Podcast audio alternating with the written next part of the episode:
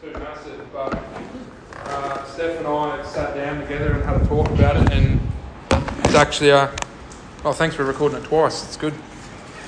Uh, yeah, Steph and I sat down and spoke about it. It's, it's actually like really spectacular. These these four verses together, and God is really shining through in every single moment of it, and it was yeah, it was just really incredible to sit down with Steph and talk about it and pray about it. So uh, we'll we'll pray now, uh, and then we can uh, we can get into this. So, uh, Father, we just thank you so much for the work of your Spirit here.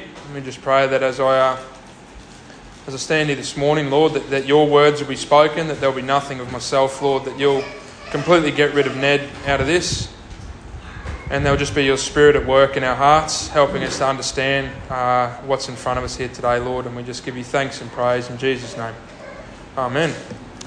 Um, now, we obviously look, we want to look back to what Rob was talking about last week with uh, just giving context there, where we're currently sitting in this point of uh, the in between, where creation and people, and we'll talk about this in a second, but creation and people are subject to frustration and persecution and whatnot.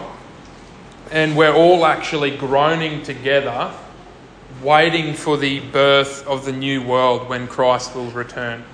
That is where we're currently sitting at, leading into these verses right now. So we we, I kind of want to go verse by verse for most of this and really pull it apart. So we'll start with verse 26 if you want to follow along. I'm reading from NIV, by the way. That's all the printings I've got here. So in the same way, the Spirit helps us in our weakness. We do not know what we ought to pray for, but the Spirit Himself intercedes for us through wordless groans.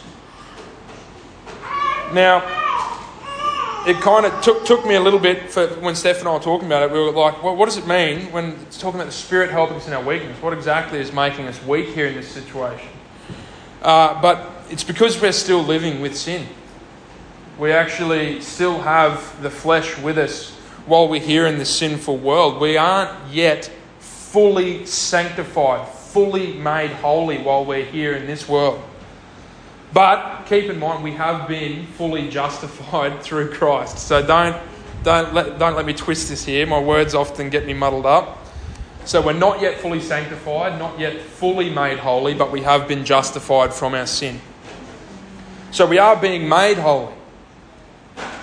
But it is obvious that while we're going through this time that we are weak, while we are still struggling with sin in us, we are still weak. So if you're still sitting there asking yourself, like we were yesterday, so why why is the Spirit having to intercede for us all the time? Like why why is our prayer not enough? We don't know what the will of God is. I've, I've often tried to figure it out myself so that I can, you know, do the hard yards and do all the shoveling. I'm lazy though. like, I, uh, I, I don't know the will of God, and I feel like even if I did, I wouldn't be doing it. You know what I mean? Like, but the Spirit, being God, is able to speak on our behalf and give understanding back to us we in our well I, I, say this for myself don't i'm not trying to shut you down but if, if this is you you'll understand. We in our small-minded ways don't understand the big picture of what god has going on. We understand this is what ned's got going on today. Half the time i don't understand what's going on six hours from now. Like but it's all just like yeah i'm fixated on this but god has so much more going on with so many other people so we just can't possibly understand it. So the Spirit opens our eyes and He brings us a deeper understanding and brings us into a deeper relationship with God. And this deep relationship actually helps to soften us towards God's teaching and towards God's good plan for us, even if it doesn't seem all that good at the time, if you know what I mean. We go on to verse 27 and he who searches our hearts knows the mind of the Spirit because the Spirit intercedes for God's people in accordance with the will of God. And we know that in all things, God works for the good of those who love Him, who have been called according to His purpose. in the same way that the Spirit works to reveal God's will to us, He also shows us completely that God is good. Uh, one of my most memorable sayings, and one that I've really loved to just say to myself, is the uh, God is good all the time. And all the time, God is good. For us, sometimes this is revealed in like the craziest and most ridiculous ways.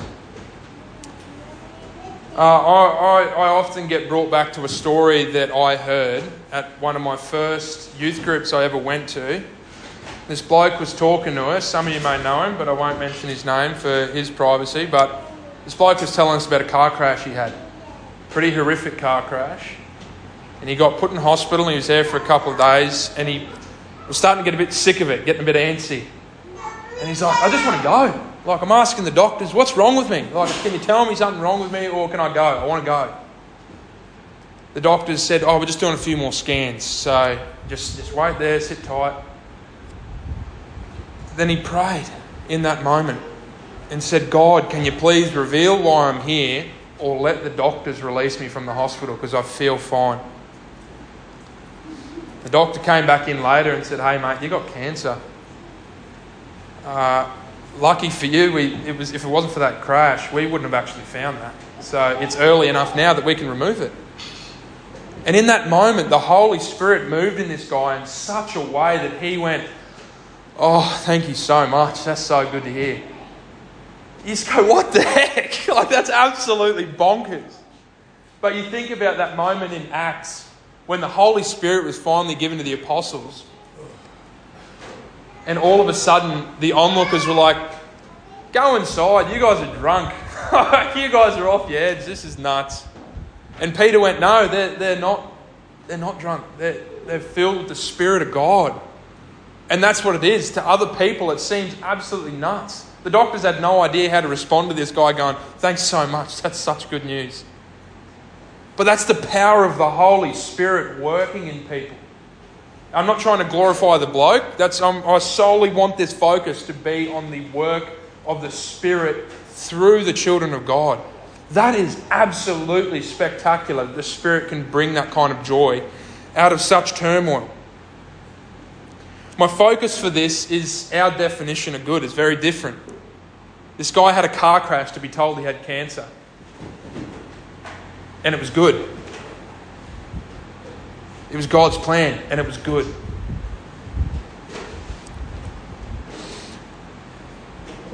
God works in such wondrous ways. It is, it is really spectacular. The work He did on this bloke's life is just, for myself even, had made such an impact of the power of God working in us. But like I said before, as we saw last week, creation and mankind have been subject to pain and persecution, some countries in really horrific ways. And yet, what we need to understand in all of this is that God is working in such an amazing way to pan that, all of this suffering that we see, towards the glorious day when Christ returns. That is what all this is for. If you don't believe that, you've got a pretty sad existence. we move now to verse 29. For those, this is first part, so bear with me here. For those God foreknew, he also predestined. Psalm 139:13 says, "For you created me, you created my inmost being." You knit me together in my mother's womb. God knew every little detail about us before the creation. Not only that, but He, he actually predestined us. If you listen to Derek and Jody's talk on this verse from yesterday, which is on the website, I have to make sure I tell you that because the podcast isn't working, so go to the website to listen to it. Derek says, uh, well, predestined means predestined. you have a destiny that God set before you. I ask us all this question because I've often uh, debated this, this verse sometimes, but if God didn't predestine things, how can we trust Him? How can God be all knowing if He hasn't predestined things to already happen?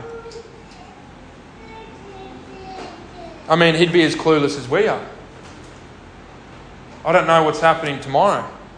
It would mean that God doesn't know what's happening tomorrow. He doesn't know what's happening the next. What's the next? He's, he's having things come into his head the second it happens. But no, God, it says right here, clear as day. For those God foreknew, he also predestined. We can trust that God's plan is good, and we can take great joy in the freedom of actually being able to place our lives in someone's hand who knows exactly what's going on. I can encourage you in that. God knows. He knows your heart. Trust in Him.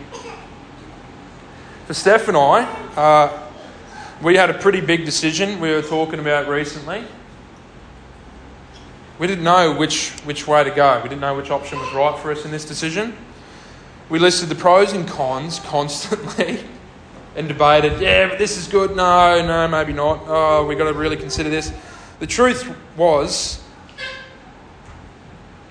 whatever decision we made, there was long term effects regardless. In the end, we spoke to a bloke who we really deeply trusted. He gave us an answer clear as day, and we trusted him, and we followed it. After we put our trust in this guy and he gave us this answer, we were completely relieved. We felt that freedom of just that decision and that weight of having to make these huge decisions being lifted and being able to just go, yeah, this, we trust this guy. Now, the crazy thing is, he's just a bloke. He's just any random old fella. So he could have definitely been wrong. but contrary to this, we trusted him. Now, for God, He is far more perfect and far more knowing and far more wise than this guy will ever be. And that's no offense to him, he's a wonderful dude. But God is just beyond anything. He knows the pros and cons of every situation, He knows the consequences of everything. But I know for myself, and I know maybe for some of you, I don't want to speak on your behalf, I'm afraid to let go of the reins sometimes because I feel like my control is far better. But the thing is, if we're too afraid to trust God, who, who are we trusting? We're putting trust in man. Sinful. like, for myself, I see my own stupidity in it when I try and hold on the reins myself because I see every single day my shortcomings, the ways in which I've fallen short of that perfect, that perfect law of God that I could never fulfill myself. Despite knowing exactly what God is like and how perfect He is, I choose not to trust Him. But what I want us all to understand here today is that there is a great freedom. There is a, an immense freedom in knowing that our lives have been predestined by God. Predestined by a good, loving Father. Now, I ask now, what did he predestine us for? But it goes on to answer this, obviously, in the rest of the verse. We don't want to take it out of context. What did he predestine us for? To be conformed to the image of his Son, that he might be the firstborn among many brothers and sisters. Now, Derek and Jody bought me quite a wonderful but really dense uh, commentary on Romans for Christmas. And it's by a guy named Charles Cranfield. And I feel like he put it really well because I was like, but what is it? What's the significance of Christ being the firstborn of many brothers and sisters. Now, this is a great, he said here, it was an order that his only begotten son might not be alone in enjoying the privileges of sonship, but might be the head of a multitude of brothers and sisters, of the company of those who in and through him have been made sons and daughters of God. How amazing that we have been predestined and our purpose is to be conformed to the image of Christ for the sole purpose that we can enjoy the privilege and the glory of being sons and daughters with Christ in heaven. That is absolutely baffling to my brain. It shook me when I read that. I was like, you've got to be kidding me. God's purpose for us is so that we can enjoy being his sons and daughters. There is just nothing greater, in my opinion, that no greater love than that, that despite the fact that we were sinners, God went, I want you to be my son. I want you to be my daughter. That is what I want for your life. Just absolutely baffling. We continue on for myself. Probably it was the, the heaviest statements of, of everything. And those he predestined, he also called. We've already seen in verse 28 that God works for the good of those who have been called according to his purpose. So, this is just reinforcing that. So, not only were we chosen from the beginning,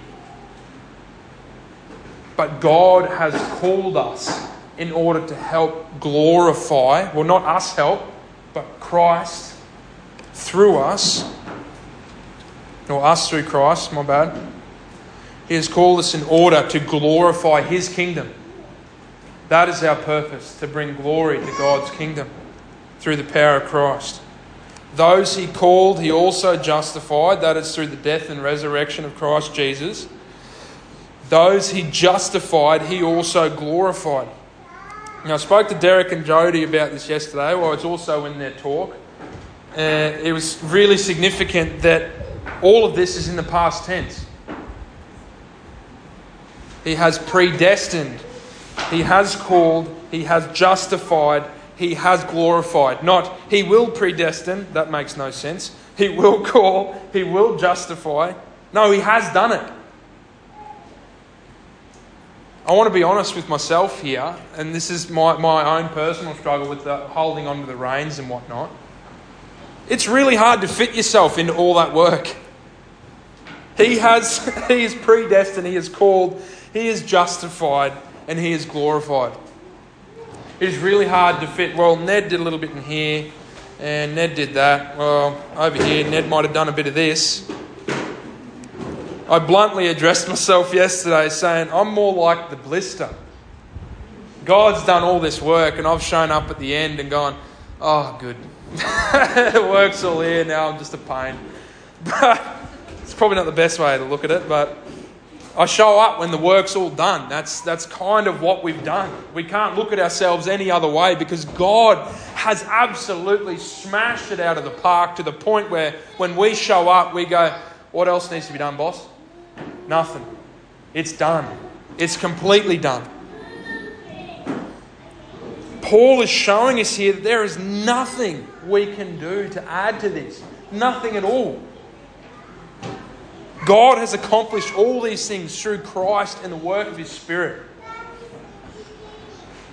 I need you to take confidence in that. I'm saying this more to myself as well. I don't want to target anyone here.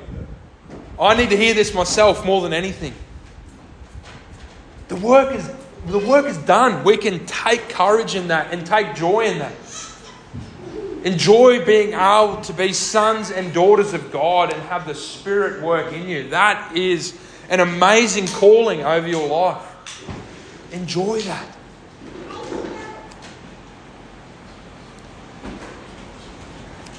Now, as we continue in our lives to live in the Spirit, functioning in God's purpose, we actually are bringing glory to God. And yet, through all of that, God is bringing glory to us through what Christ did for us.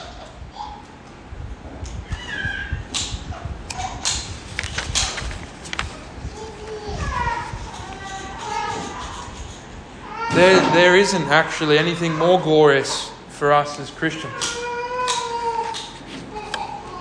Nothing more glorious than for us to be able to live in a perfect worship of a loving Father. That is such a spectacular calling for our lives. And each and every single one of us here has it. To live in perfect worship of a perfect Father. Praise God. Let's pray. Father, we just want to give you thanks that the work is done. That your Holy Spirit is constantly working in us, interceding for us in our weakness and helping us to deepen that relationship with you. We thank you, Father, that you have called us to be sons and daughters, and we just we're not supposed to feel worthy, Lord, but we just feel so unworthy of that calling to be able to enjoy the privilege of being your sons and daughters with Christ.